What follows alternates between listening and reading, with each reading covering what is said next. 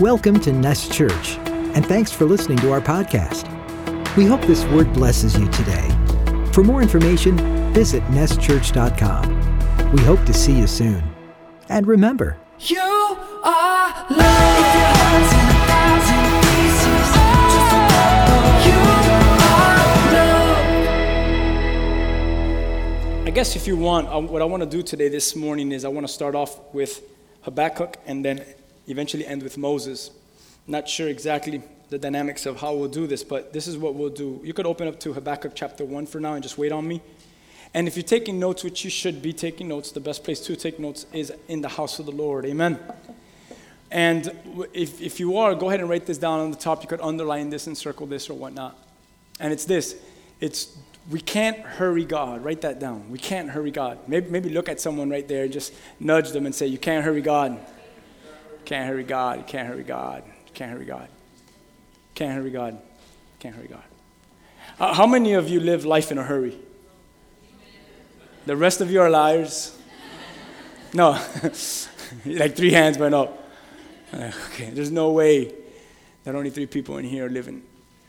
But, but we understand, right, in our culture here, in our city here, what it is to live in a hurry, what it is to live in traffic. And you know, it's crazy because traffic causes us to be in a greater hurry just because it's slow. And sometimes it's the same way with God. He slows down traffic, which causes you to try to hurry him, but he might be teaching you something in the slow in the slow traffic moving. I mean, he, you know, sometimes when you move slower, you might enjoy the moment that you're in. You're in traffic and you're bumper to bumper, and you're like, I need to hurry up and I need to go home and I need to get around these people. But what you don't understand is that if you look to the left, there might be a beautiful sunset that God wants to show you. But we're such in a hurry. Now, but I'm only talking to three of you today. So, so, so I wish it was more of you, you know. So hopefully those three will be blessed today with this. But uh, I want to ask you guys, what do you know about the Chicago Mass Choir? The yeah, Chicago Mass Choir. What do you know about them? I, I want to show a clip, and maybe we could darken it up. Maybe we could get soul in here. And, and listen, I wish all of you had tambourines today. Not every Sunday, because then you would draw the, drive the worship team crazy. But at, at least for right now, I wish all of you had some tambourines right now. Just, just watch this, and we'll end it some, at some point within the video. This just touched me this week. Check this dude out. I want. hurry, God. No, no, no. You just got to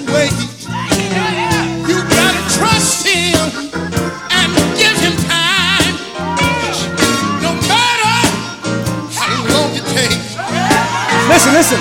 God, you can't hurry. He'll be there. Don't you worry. He may not come when you want him. It may not come when you want it. Here it is. Here it is. Ready? Can't hurry God. You can't hurry God. No, no. You can't hurry God. Hey, you can't do it. Gotta trust him and give him time. No matter how long it takes. Come on, brother. One more time. Even God, who can't hurry. He'll be there. Be there. Don't you worry. Yeah. He may not come when you want him, but he rides on All right. So he says it again. You can't hurry God.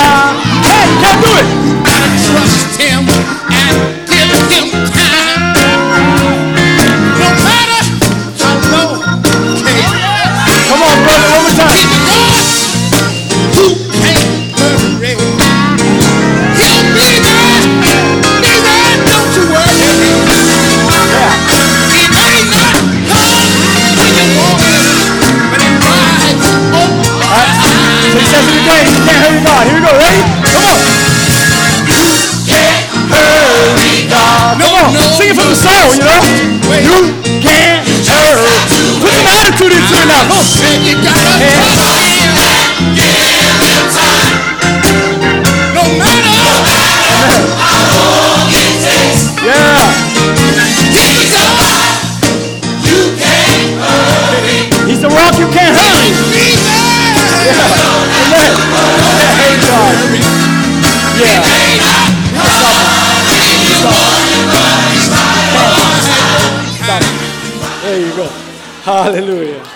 Yeah. Man. You can't hurry God. I said you can't hurry God. You can't mess with that, man. Today's message is titled, We Can't Hurry God. We can't hurry. And, and, and that's the message with that tone. Can't hurry God. So when you're on that traffic, you're waiting for that blessing. You're waiting for your husband, you're waiting for your wife, you're waiting for your raise. You're waiting for that person to get healed. You get to a place and you're like, I can't hurry, God, yeah. I can't hurry. And it does something to you. I, I want to open up in, in the book of Habakkuk, and I wish I could just sit here, but I have a lot of scripture that I want to eventually drop today. Maybe eventually I'll do a book study on Habakkuk, but you'll get somewhat of an understanding. And, and the book of Habakkuk is, is, is great for many reasons.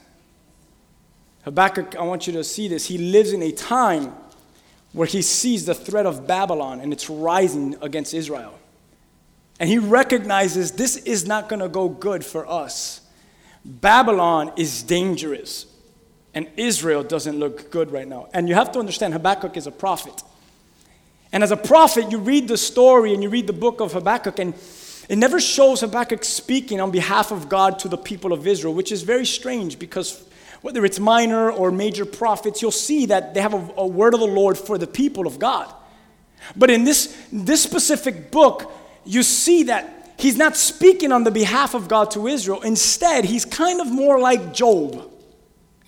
He's kind of more like Job. And what I mean by that is he is coming before God and he's addressing God with complaints, he, he, with worries and concerns that he has as a prophet in Israel. Maybe you'll understand if we just jump right into the text. In, in chapter 1, I'm going to read real quick from verses 2 to 4. Listen to Habakkuk's struggle. Listen to his cry before the Lord. It says like this It says, How long, O Lord, must I call for help, but you do not listen?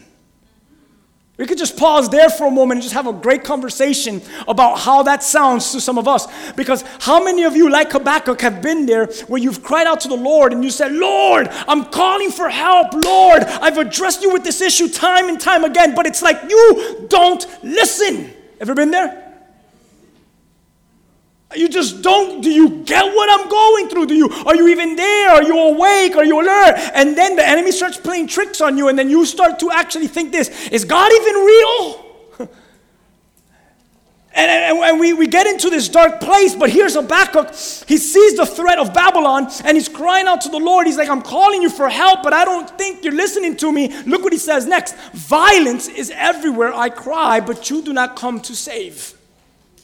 I live in a violent place, a violent world, but you don't come to save. Verse 3 But I must, I, sorry, must I forever see these evil deeds? Why must I watch all this misery wherever I look? I see destruction and violence. I'm surrounded by people who love to argue and fight. My goodness gracious, this sounds like the United States of America.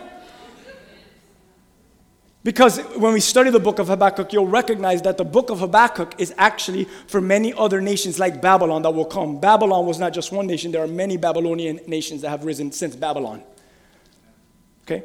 So, so the book of Babylon was not just for Babylon, for the many other nations that have the spirit of Babylon in them to come. So when I read this, it triggers, it ticks me off, it, it, and, it, and it makes me mad and it makes me smile all at the same time. Because when I read the book of Habakkuk, it's almost like, oh my gosh, I'm reading text that is about my very own country that I live in and I love.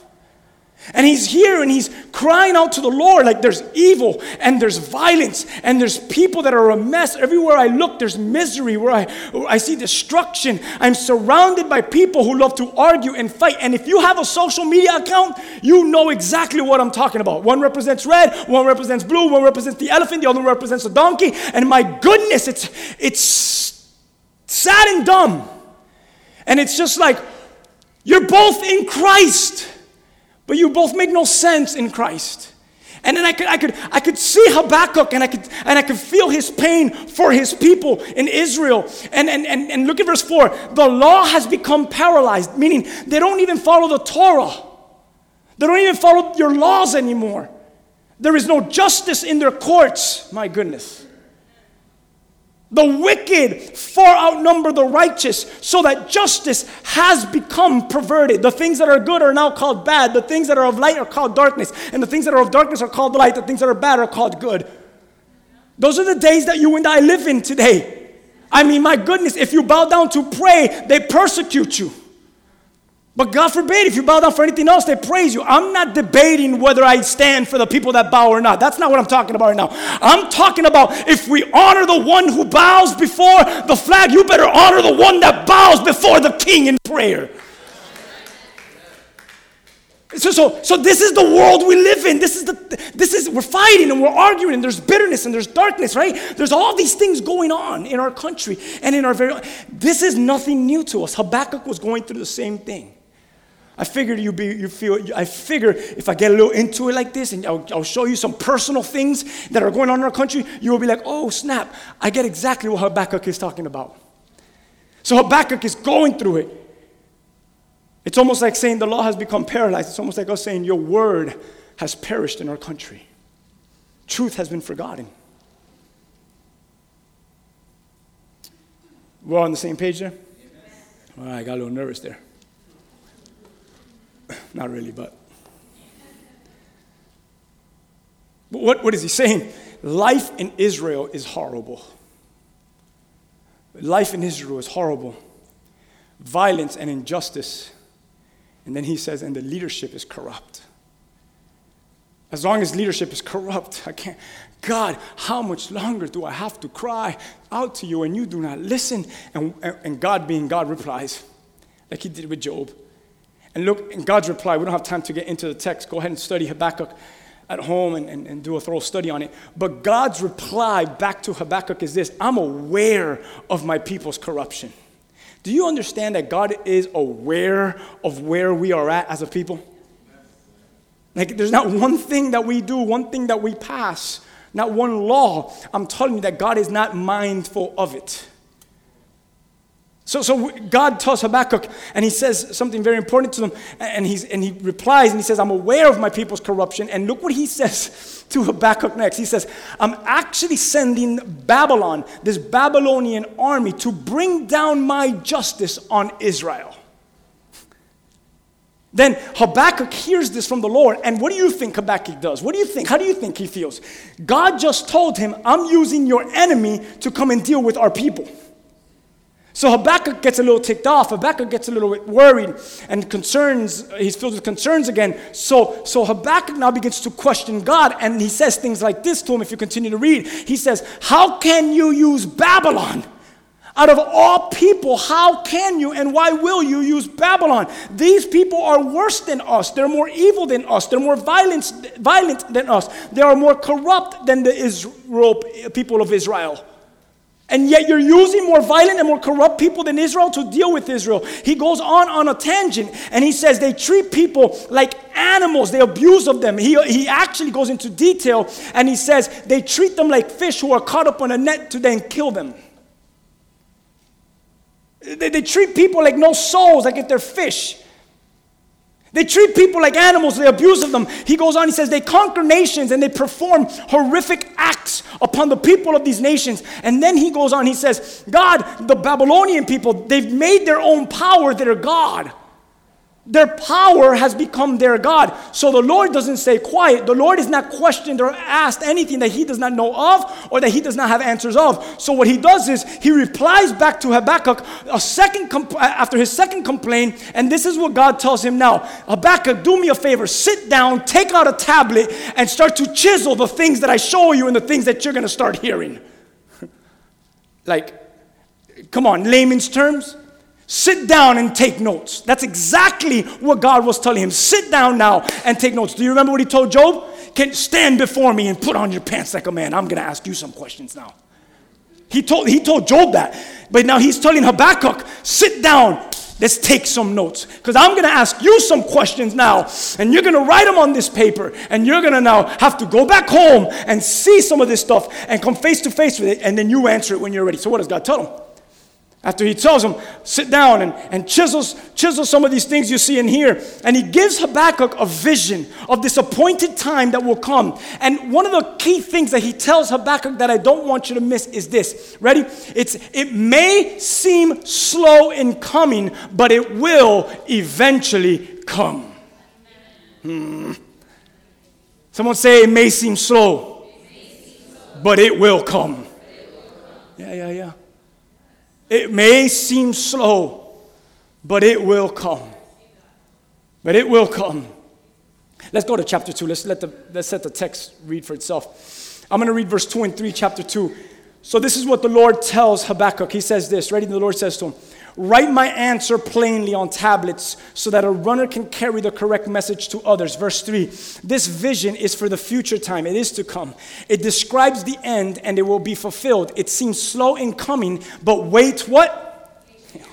Who likes to wait patiently? Enjoy the traffic.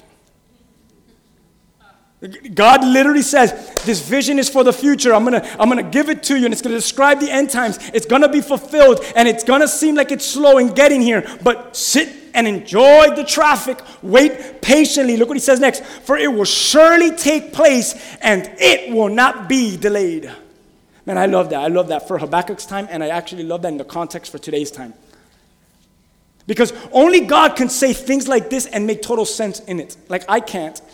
I can't say like, hey, I'm gonna call you, I'm gonna call you right back and then call you 15 years later, but then you get the revelation that 15 years later is exactly the right time that I needed to call you right back. And you're like, I'm so happy you called me right back, even though it took 15 years later. But God can say things like this. Ready? It's gonna seem slow like coming, but it will eventually get here. And you're like, oh, good, it totally makes sense. Only God could do things like that. It makes sense to it. It's gonna take a while. Watch this, ready? It's gonna take a while Everyone say that. But it won't be delayed. Which one is it? It's going to take a while, but it won't be delayed. It's going to take a while, but I won't be late.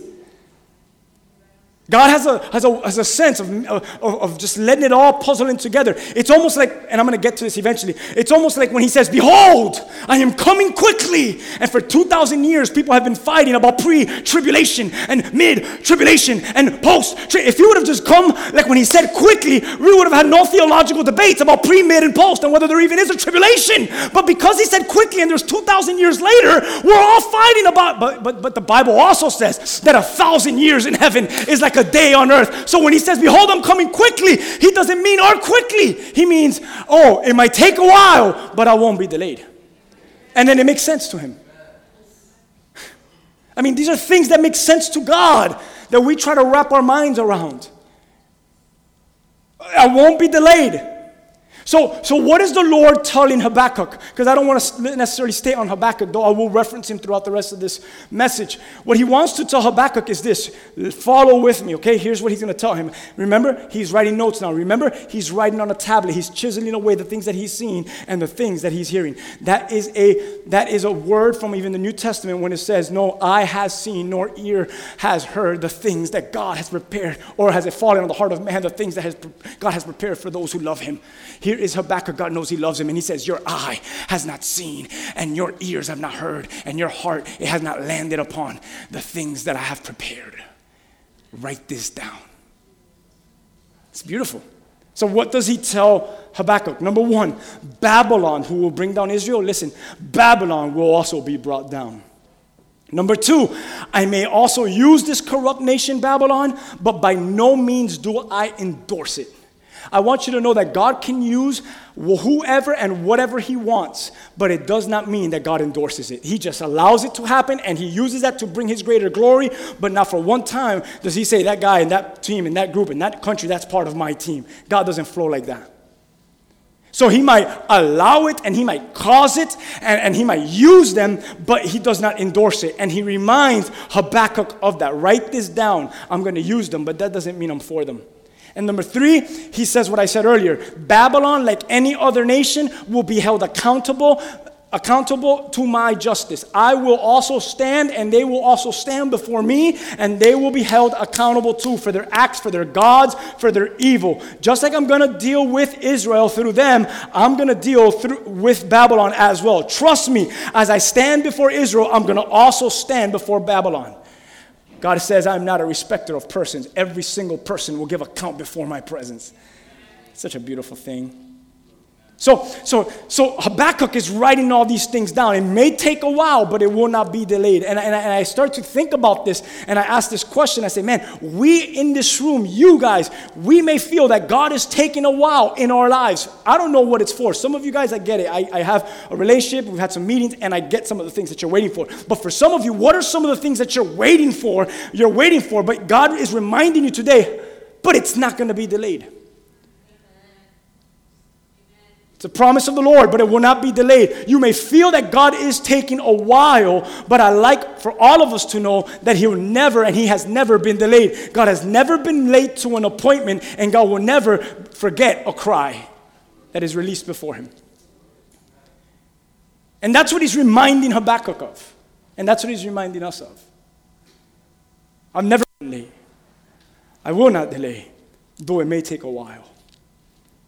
It may take a while. So, so right now, just receive the freedom that God has not forgotten about you. He's just taking his time. Or, or, or maybe he's not taking his time. Maybe it's he wants you to take your time. Because we like to blame everyone, and we like to blame God.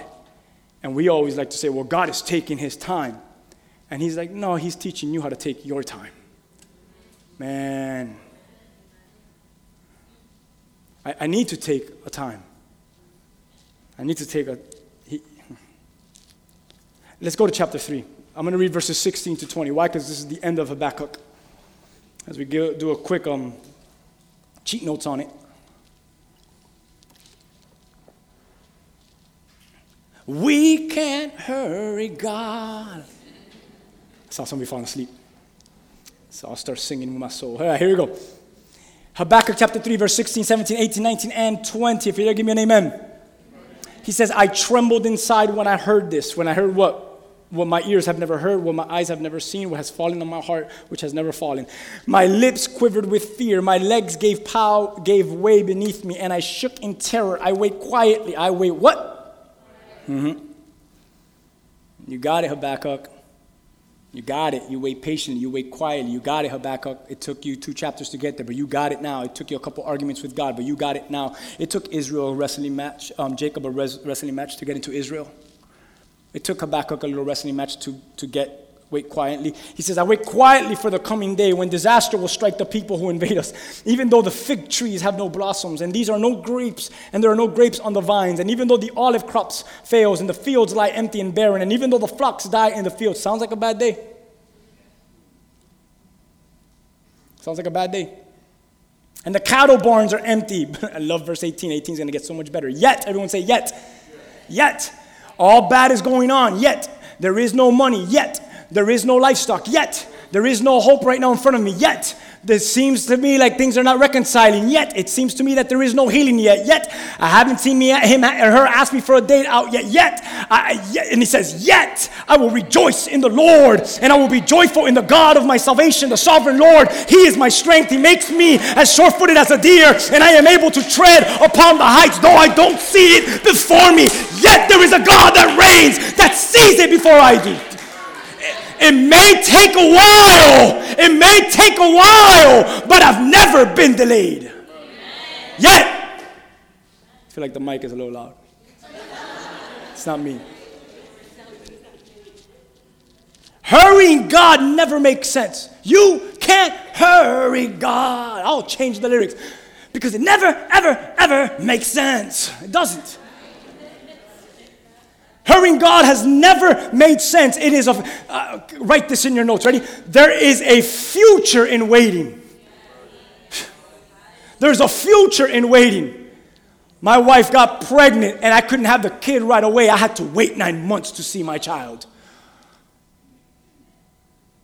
There's futures in, in waiting. There's, there's hope in waiting. There's, there's a teaching in waiting. There's a, a promise that's, that's there in waiting. There's a development that's going on in waiting. There's a maturing process that's happening in waiting. And, and, I, and I want you to understand that, that every single person here has probably or is probably in some point or another waiting currently or has waited in the past and it has tested you and it has tried you and it has done whatever it's tried to do to you, but you're still here because you're recognizing that though you don't see it and you're in a place of waiting, there is still a God who does not delay. He's on time. Trust me, he's never been late.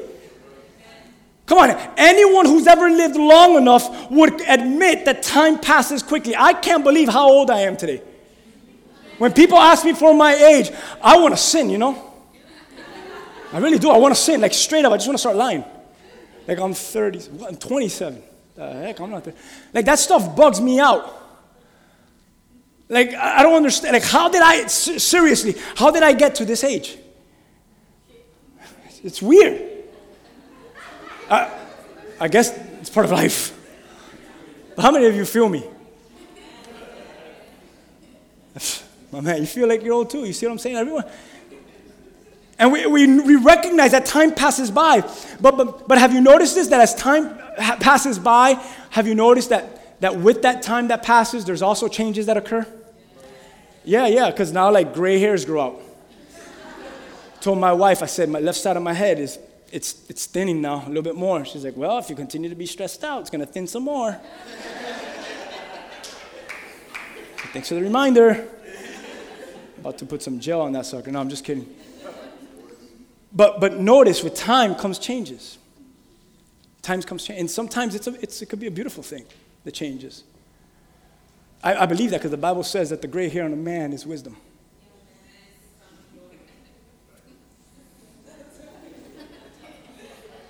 I'm not saying that everyone with gray hair has wisdom.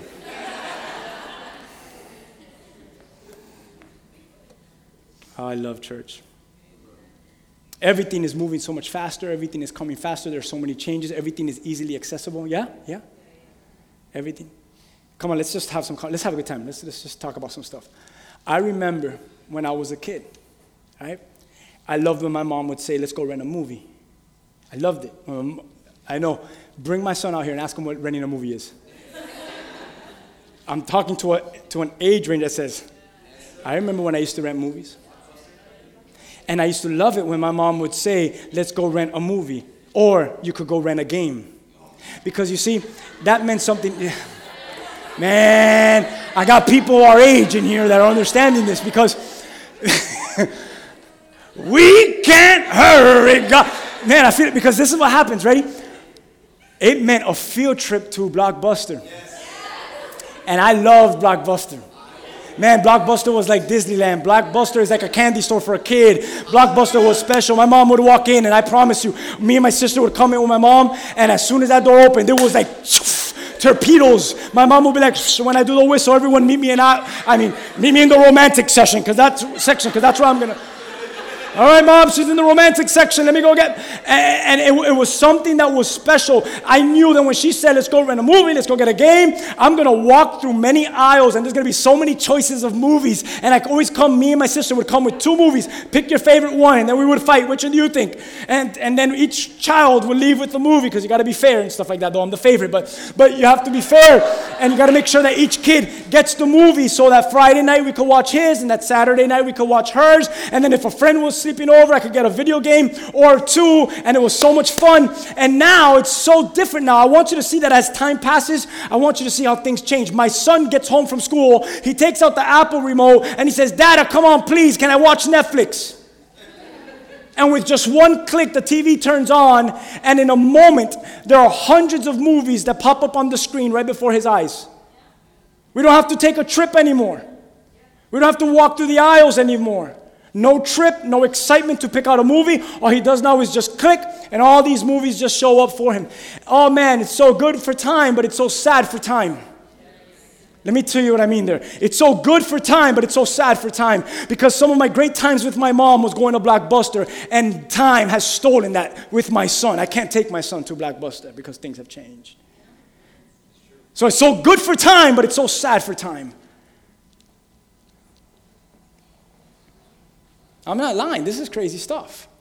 They have apps now, you know what I'm saying? Like, it's a little bit more expensive, and if you want to waste a little bit more, more money because you don't want to go to traffic or you don't want to wait in lines because Sundays are bad days to do groceries, you download this app and you put what you want on it, and it remembers every single thing that you've ever bought. So it creates your own shopping list. You click it all, and next thing you know, within two hours, someone comes in that you don't even know and drops off all the groceries at your front door. All you do is ring ding dong. You open up the door and you say thank you because you already paid on the app, and you bring everything in that that man already went shopping for you, and you already paid through the online button, and now you're putting everything in your fridge and in your pantry, and it all happened with a click of a button. Within five minutes, I don't have to spend now three hours. It's so good for time, but it's so sad for time. I used to love taking my, I still do, it's too expensive sometimes, only on bad days. I don't have to just, I don't have to just rush through fast food anymore. I could actually get better food through an app that I just figure out which restaurant they could go to, and that person drives their little car that they waste gas on. They charge me a whole lot more money, and they go to the restaurant that's a better restaurant than McDonald's and Burger King, and they get me a, a meal, and they come and they could drop it off right at my house or wherever I'm at. Right now, every single one of us could get on the app, and all of you could start ordering lunch.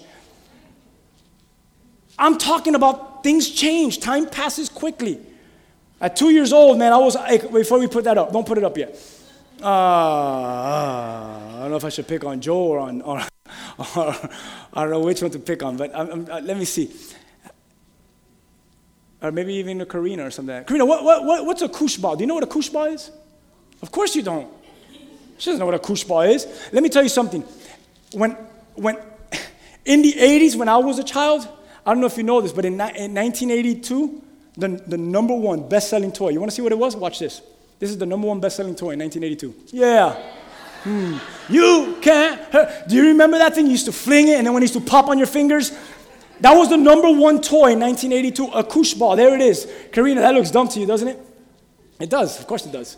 But to us, we were loving it. We were throw. It was our Koosh ball. It was it was the, the, the, the toy of the year. If, if I wasn't playing with that, I was playing with He-Mans, Masters of the Universe, Transformers, G.I. Joes. Can any man give me an amen? amen you girls, I, I forgot what you guys were doing in the 80s, but but now, now my two-year-old daughter, two years old, just like I was two years old and playing with Koosh balls, my two-year-old daughter now grabs the phone. All we have to do is open it, and she knows exactly which folder, and she knows this is her toy. She knows how to how to mess around with this stuff, and every single app means something to her, and she knows exactly which app is what. She knows which one is the game she likes, and she, I mean, it's two years old, and she already knows exactly which app. She knows which folders are Daddy's folders and which folders are Jackson and Jade's folders. I mean, I mean, who taught her that stuff? Time did. I mean mean, it's just with time, things change. You know, him and Jackson and Jay, they know how to maneuver it, they scroll through it. I mean, we live in a generation of apps rather than a generation of toys. I mean, let me see your phone. My kids are two and five years old. When I was that age, people weren't walking around with their phones. People weren't walking around driving around with their phones. How many times you've driven and you've seen people texting in video and watching all these? I mean, that didn't exist. If there was someone when I was two years old walking around with one of those brick phones, most likely they were a drug dealer. But other than that, but other than that, people, it's true. Other than that, no one was walking around with phones in the 80s. It's too expensive in the 80s to have one of those phones. Those big brick phones. Think about this. We weren't glued to the entertainment systems. We played until we had lines of dirt around our neck around our ankles. Do you remember when you used to take off your socks and there was that dark rim? And you used to sometimes lick it off? Yeah, you, some of you gross kids when you were in the 80s and 90s. Now, this is powerful because my son and my daughter will never know what it is to have a ring of dirt around their ankles. They'll never understand that stuff. And rings around their necks and around their elbows and stuff. What's those things for? That's because I had a good day.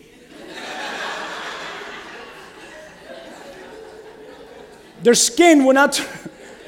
Their skin will not turn a different shade now, not because of the sun, but because of dirt. I mean, I was darker because I was in the dirt. And I was, you know, we were playing. We bank from our phones and from our smart devices now. I don't know when's the last time I went to a bank. We, we order food from our phones. We can see each other face to face from the other side of the world in an instant. That's crazy. There's a lot of good that comes from all of this. I don't want you to think that I'm against it, but there's also plenty of bad. Amen? And here it is. I believe that the greatest danger is when all of this stuff pours into the church. I, and I know it's hard for it not to, and it's basically impossible. Or when it pours into ministry, when you're doing ministry, or when it pours into your relationship with God, when, when you feel, when we may feel like Habakkuk, oh God, how much longer do I have to come to you? But you do not listen. Listen, it is very easy in today's day to develop this relationship with the Lord. And all we do is try to hurry him because everything in life comes quickly and it's easy, um, it's easily accessible. But I want you to know that the God that we serve is not like the times that this world has turned into. He is not just a click button. He is not just a drive-through. He is not just an app on a phone. All right, He is none of those things. The God that we serve, He might just say, "I'm coming back quickly," and quickly for Him means four thousand years.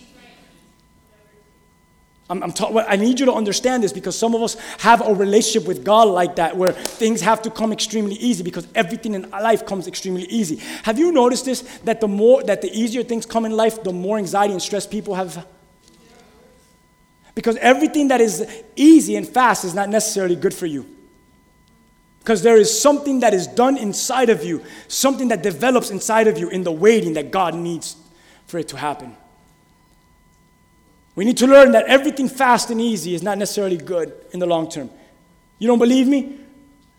Go get your fast food, McDonald's or Burger King, whatever it is, every single day. Very easy. And eventually, in the long term, your body will start showing you it's not good. Everything easy and fast is not always good because we tend to forget that in the waiting, come on, there is this process that is occurring there is this maturity that is developing, there is a growth that is nurturing, and we forget that in the waiting, there is a God who is working. We can't come before Him and think He's like a smartphone that we could press send.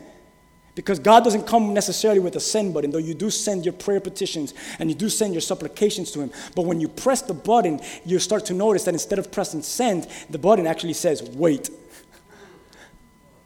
How many of your walks with the Lord is like that?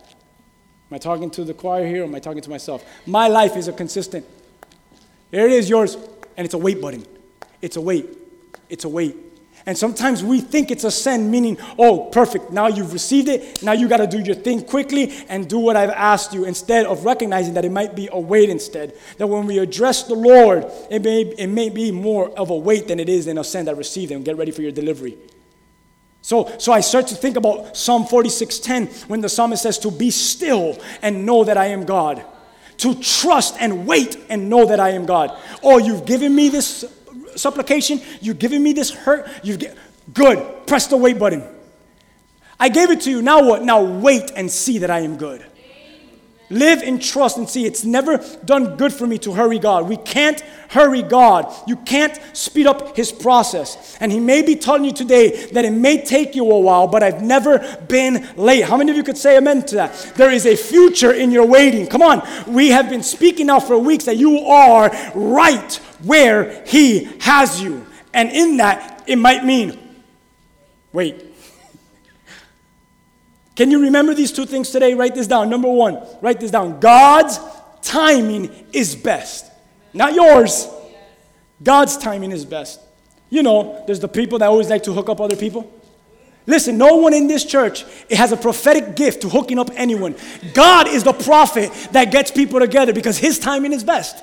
All right, good. We got that one out of the way. Let's go. Number one, God's timing is best. I was a youth pastor, so we dealt with that a lot. You guys know what I'm talking about. we were always hooking up youth. God's timing is what? Amen. Number two, write this down. God is always working. God's timing is best. God is always working. Imagine this for a moment. Let's go into scripture here. Let's go to the Old Testament. Let's, let's, let's take our mind back. And imagine you're taking a long journey here. And you take your son with you. And um, and the Lord tells you to take your son and you go up to this mountain and, and you set up this site. We're going to call it a site, though it's an altar in the Bible for a sacrifice, for an offering. And he sets up this site, this, this, this altar uh, to offer his son before the Lord. And and, and let me tell you exactly a little bit about this. You see, this son is, is, is necess- it's his unique and it's his special son. It's not his only son, but it's his unique and special son. Just like God is Jesus is his unique and special sons of God. Son of God, here's Abraham, and his son is his unique and special son of promise. There is a future in his son, Isaac, and there's a future for his son, Isaac. I need, I need you to really grasp this. But then you continue in your obedience to God, right? You, you continue in your obedience. And I want you to listen to these two words to go on. Everyone say, go on. Maybe another way for going on is that in going on means you continue in obedience, waiting. And waiting might be like, I'm just going to continue to go where God's calling me. And in going, I'm just waiting. Maybe a better word that we could even use in that is, I'm going to continue in my obedience to be hopeful. You've ever felt that the process of waiting that you're in is actually trying to steal the hope that you have? But God is saying, I want to build up the hope that's inside of you in your waiting. So here is Abraham walking with his son, whom he loves to death, literally. I mean, he loves him. And he's walking up to a mountain. He sets up an altar and he recognizes, like, how am I going to give this kid to the Lord? This is my son of promise, with promise. And he's filled in, within him of, like, nations are going to come out of this kid, supposedly. It's his, it's, there's something, spe- and then as he's walking, I could just imagine how he's hopeful that the Lord is going to work it out again. I don't know how he's going to do it. But I'm walking up to this mountain now. I made it to the mountain. I told my boys to stay back. Now I'm walking to the mountain alone with him. And I don't see no hope in front of me. But I'm just going to stay hopeful again. So you, you, you, now what you do is you lay your son down for execution. And as you lay him down for execution, your son with tears is coming out of his eyes because he's get what's happening. He looks at you right in the eyes, and there's a gut feeling deep down inside of you, and he says, "Dad, Dad, where, where is, um, where's the sacrifice?" Just imagine being there. This is a true story.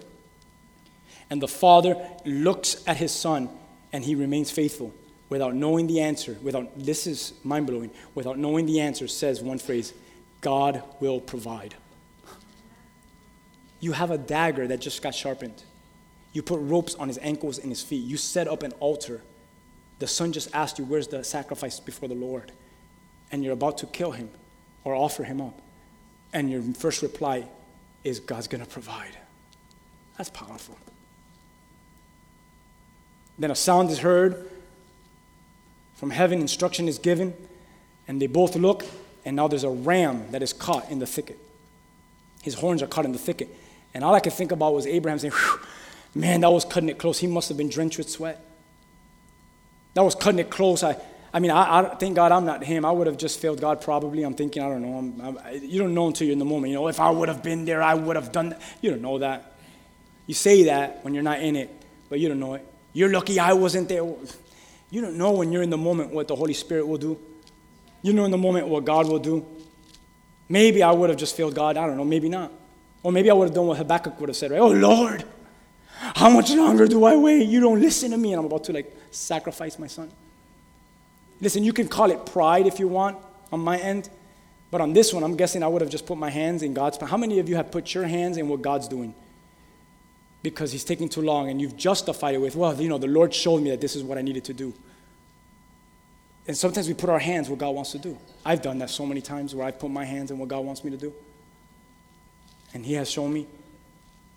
But I want everyone to know this as you wrote this down. Number one, God's timing is best. Yes or no?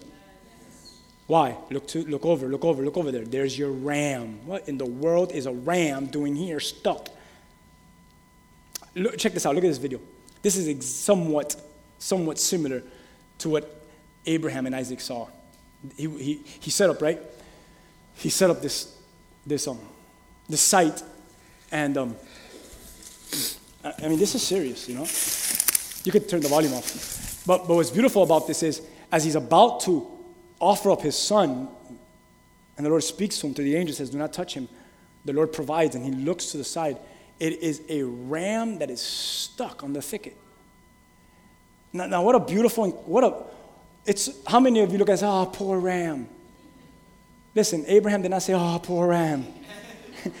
Abraham said, Boy, get up. We got God's provision for our lives. he is stuck. Okay? That, that's exactly what Abe saw. Number two, I want you to think about this. You can turn it off. Now people are going to be mesmerized with the ram caught in the thicket. Number two, God is always working.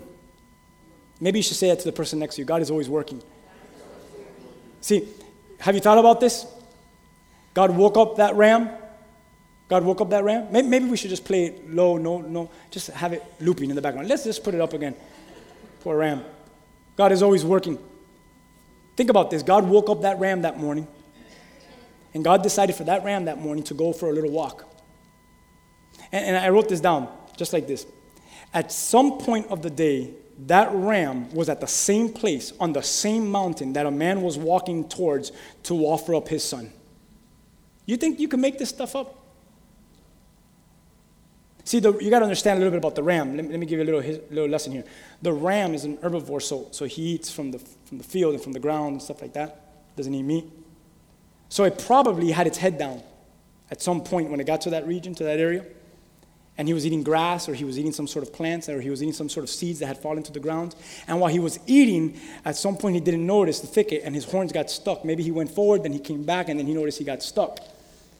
And now the ram is stuck on this thicket and this is a, a crazy thing now. Have you thought about this?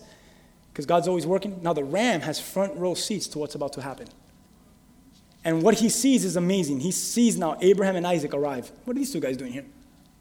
And he sees Abraham and Isaac arrive. He sees Abraham and Isaac grabbing sticks and, and rocks and building an altar.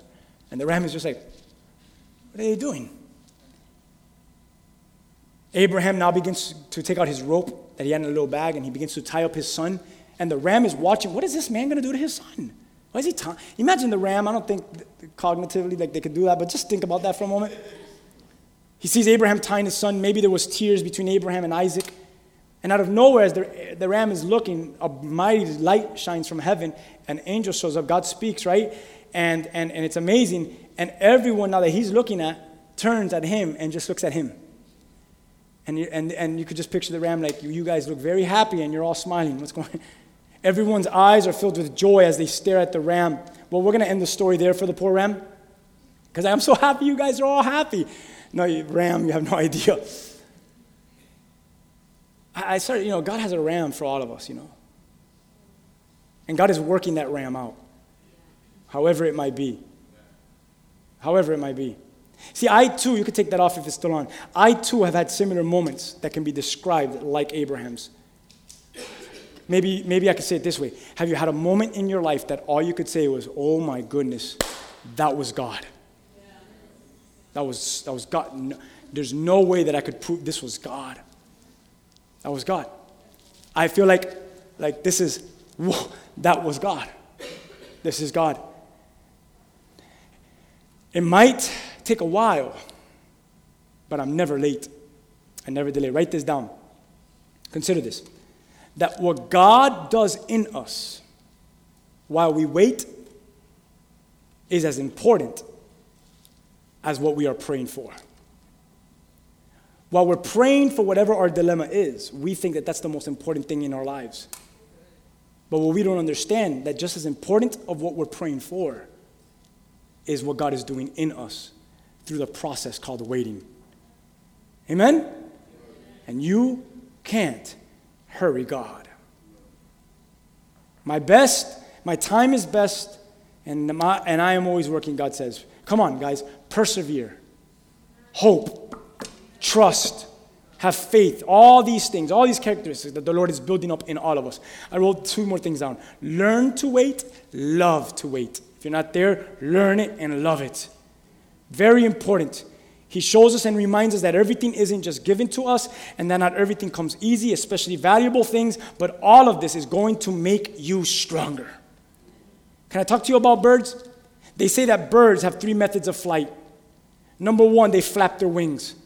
Flapping their wings, keep their wings in constant motion, is like a hummingbird, and it's to counteract gravity. Flapping keeps them in the air, but it's a lot of work that comes into a bird when they flap their wings. I'm to get into a scripture because God uses creation to preach to us. Number two, the second method of flying for a bird is gliding. And what the bird does is here, he builds up enough speed that he coasts downward a while, and it's much more graceful than constantly flapping. But unfortunately, it does not get that bird very far. Reality in the form of gravity sets in quickly, and gliding is nice, but it doesn't last a long period of time. You could only glide for a little while. But everyone say number three. Yeah, the third method of flying is called soaring. And soaring is different than flapping your wings and gliding. Only few birds can soar. I don't believe that everyone is called to soar, but I believe the chosen of God are, can, are called to soar. And only a few birds, such like eagles, are capable of soaring. Eagles' wings, listen to this, are so strong that they are capable of catching rising currents of warm air, thermal winds that go straight up from the earth and without moving a feather can soar up to great heights. And eagles have been clocked up to 80 miles per hour without flapping at all. They just soar on invisible columns of air. And then Isaiah says something like this But those who wait on the Lord shall renew their strength, and they shall mount up their wings like eagles. They shall run and not be weary, they shall walk and not faint. Isaiah knew about the earth. Isaiah knew about the birds. He stared at it long enough and he says, It's just like the eagles. There's a renewal of strength in your waiting. Come on. Maybe God says, Then you've done so. Let me, let me get personal here. Maybe God is looking at you and says, You've done such a good job in your Christian walk flapping. But do you think that flapping is all I have for you? You've done such a good job gliding, but you think gliding is all I have for you? Let me take you to a place of soaring to great heights. Could that be the co seated with Jesus Christ place that we've been talking about for weeks?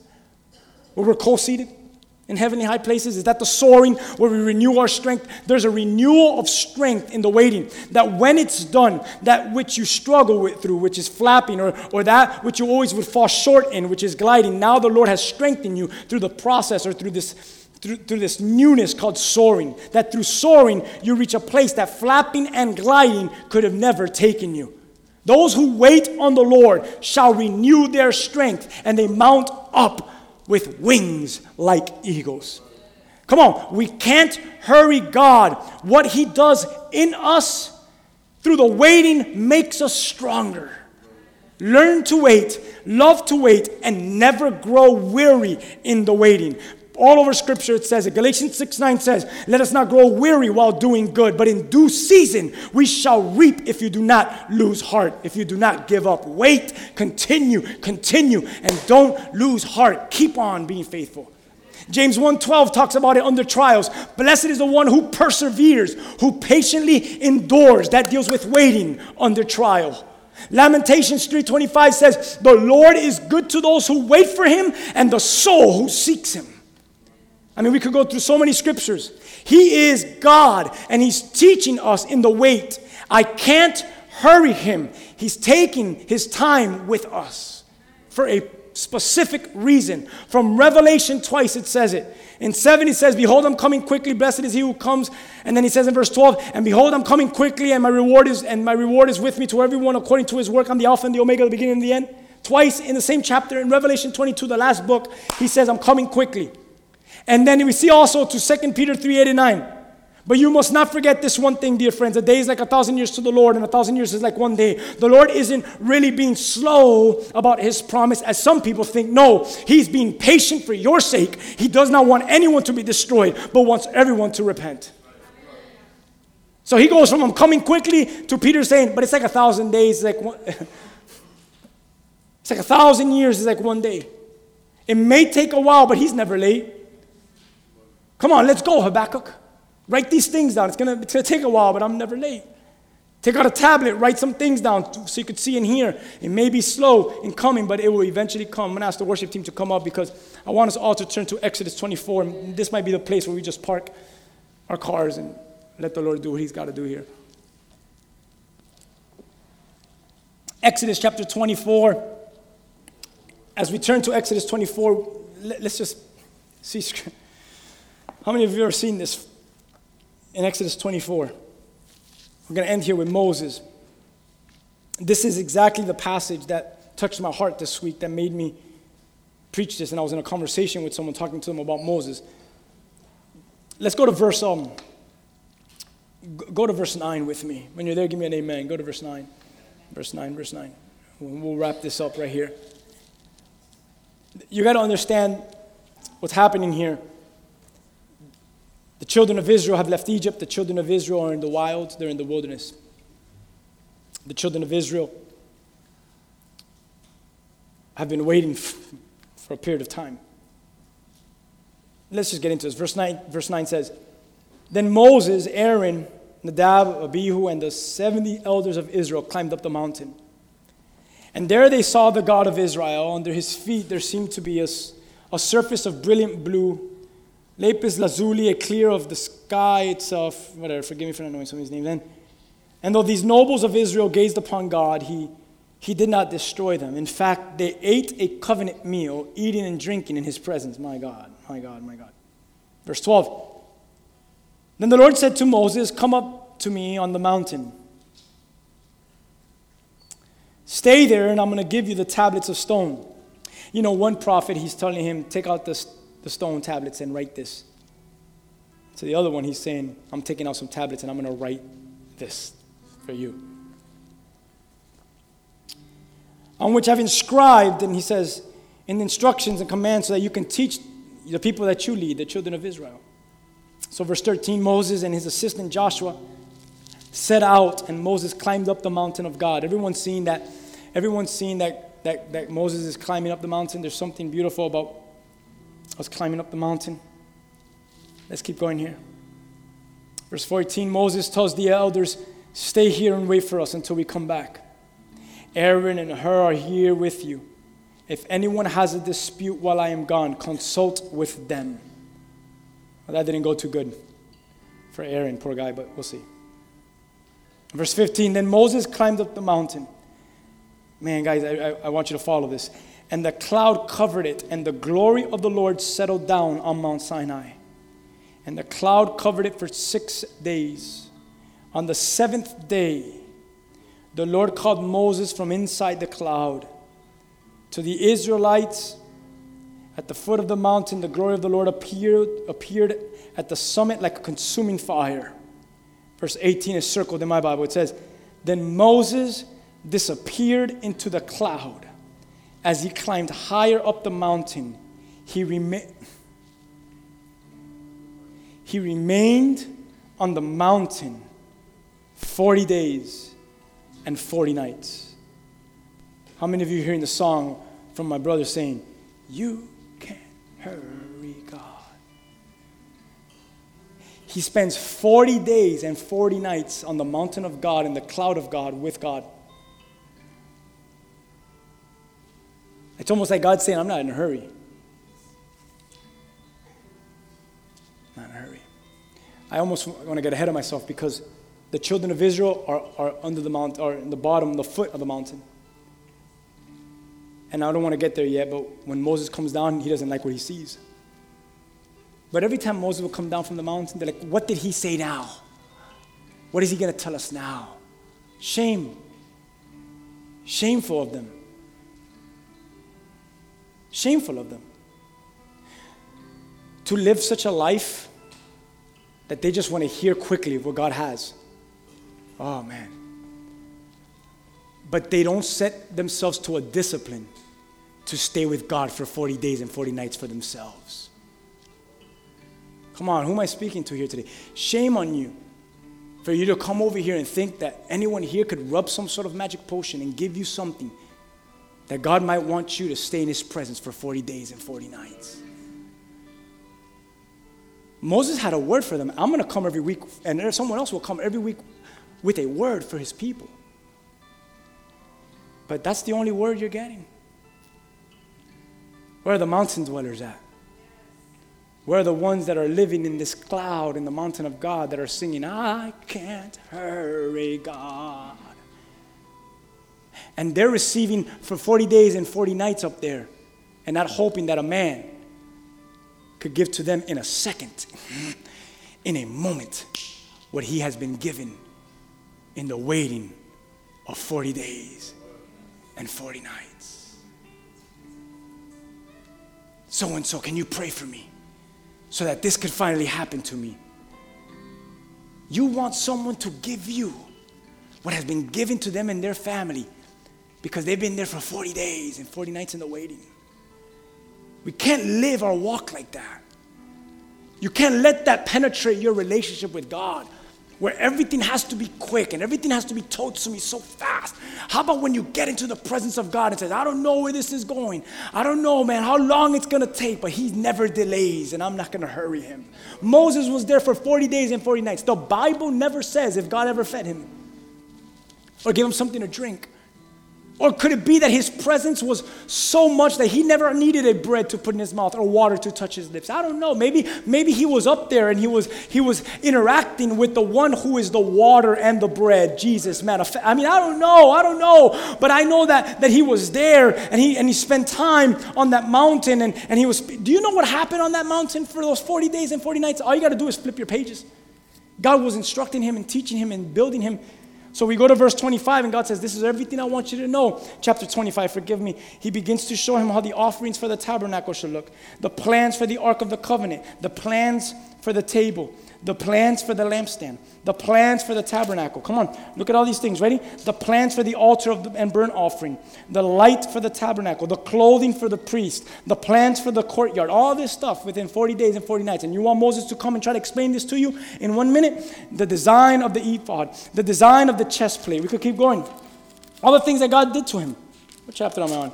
Um, the additional clothing for the priest, the dedications of the priest, um, the plans for the incense altar, um, the money for the tabernacle, the plans for the wash basin, the anointing oil, the craftsmen, the incense that should be go on, the craftsmen that should be working on these things, the instructions for the Sabbath. I mean, I mean, it was one teaching after another teaching, and he was growing and he was maturing and he was learning and he had something inside him ready to deliver, but it couldn't happen just in a moment. Come on, let's go now. We're gonna we flip through everything that God was showing him. Go to verse 32, chapter 32 in chapter 32, it says, When the people saw how long it was taking Moses to come back down, how much longer are you going to be up there? It's like you're not even here to listen to our problem.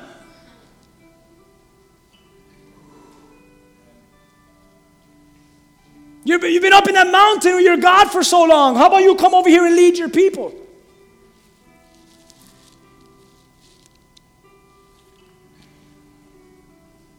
When the people saw how long it was taking Moses to come back down from the mountain, they gathered around Aaron. Come on, they said, make us some gods. That fast? Your faults are that quick? Who could lead us? We don't know what happened to this fellow Moses, the NLT says, who brought us here from the land of Egypt. So Aaron said, Take the gold rings from the ears of your wives and the sons and your daughters and bring them to me. And all the people took the gold rings from their ears and brought them to Aaron. And Aaron took the gold, melted it down, molded it into the shape of a calf. And when the people saw it, they exclaimed, Oh, Israel, these are the gods who brought you out of the land of Egypt. And Aaron saw how excited the people were. So he built an altar. It's so easy for a leader to please the people rather than to please the Lord. In a second, I, I mean, I've seen it in leadership. I've seen churches transform into who they were first called to be because as long as people are coming and people are worshiping, people are being pleased, even if it's false, I don't care. I'll keep bringing them in. Moses was like, keep doing it. I mean, Aaron, keep doing it, Aaron. Look what he says.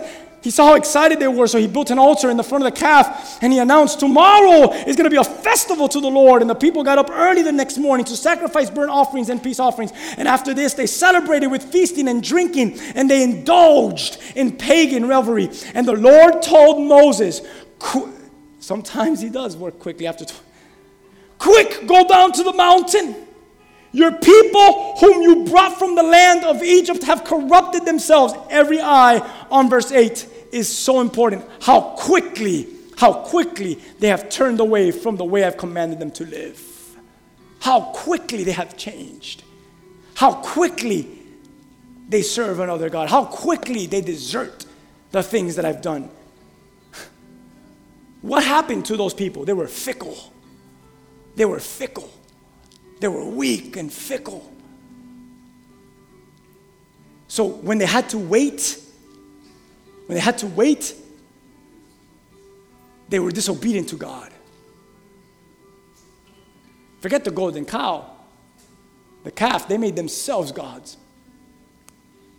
They, when, when, they, when, when they had to wait, they ran from God. And the people's immaturity and weakness in the waiting was to turn their backs on God. And God says in chapter 32, verse 8, how quickly they have turned away. Come on, come on, you can't hurry God. You can't just turn away because He's taking His time. What you all should have done is put on your hiking shoes. And everyone should have gone up to the mountain with Moses and said, Moses, we're not going to let you have all of this for yourself. If you're going to be here for 40 days and 40 nights, I want to be here for 40 days and 40 nights with you. I'm praying for a church that will come up to the mountain in whatever personal place and whatever family place that we're at as a church and say, let's come together to a place of waiting and let God be God. And knowing that He could take His time in whatever things it might be, but He's never delayed and He's never late. And in that place, we don't rush Him. Let Him show Himself. Not a people that sit back and just want to receive from someone who is in the mountain and they want to receive it in just seconds what someone has received through the process called waiting. There's a future in that. There's a hope in that. There's a growth. I'm going to ask you to stand with me. Trust me, I have so many verses, but I'm going to stop there just to honor you. But I want you to really examine your heart. I want you to really examine your life. I want you to see where you're at. I want you to even close your eyes if you want so you don't be so you're not distracted. And this is what I would love for you to ask yourself Am I hurrying God? Am I like Habakkuk, you know? Oh Lord, how much longer? I can't no more. Look at this. Look at my surroundings. Look at my circumstances, Lord. I feel like you don't listen to me. Come on. Well, then later on in chapter 3, it says, and then he, he waited quietly. Or maybe you feel like the children of Israel, my goodness, how much longer? And you run to things from your past. See, the, the Jewish people knew what it was to worship pagan gods and perform pagan rituals because they were in Egypt for 400 years. So, the moment that God puts them in the place of waiting, they go back to their old ways. How many of you have, are thinking about going back to an old way or to your old ways because, because you're weak right now when you're waiting? And the Lord is reminding you, don't hurry me.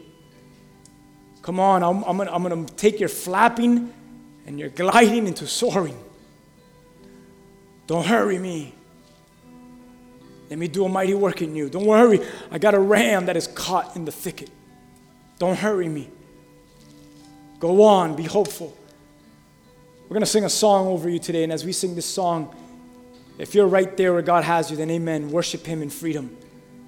But this is what I would want for you to do. If you know that you you need prayer and you need to come before the Lord, and you're saying, I'm done, I'm done rushing God. I want to I want to learn to wait, love to wait. I want to endure patiently in this. I want to persevere. I want this maturity and this growth to develop in me until, until I see that ram. I don't want to live with the ram constantly in my mind, just knowing that whenever he desires, there's a ram that is caught in a thicket for me. But that my, that my current focus would be faithful, faithful, faithful walking up the mountain with that which he's called me to walk up. Even if, even if I don't see it all, that I'd be faithful. So if you need prayer today and you know God's dealing in your waiting, if you need prayer today and you know that some of this stuff or all of this stuff made sense to you, things, times moving fastly, th- things are happening quick and, and there's a lot of change, but yet all the, the, the, the moments of the days that we live in has turned into how you do your relationship with God and your intimacy with God and your mountain dwelling with God. And it's, it's interrupted all of that. Maybe you need prayer and say, I, I need a shift in my life today. We welcome you to come up as we sing and ask the Lord to fill you. And we're going to ask His hand, His presence, His glory just to move over you today. And the rest of you, come on, let's worship the Lord for a few minutes and let's align our hearts with His word. And let's ask for His glory just to fill us. Hallelujah. Thank you, Lord. Thank you, Lord. Thank you, Lord.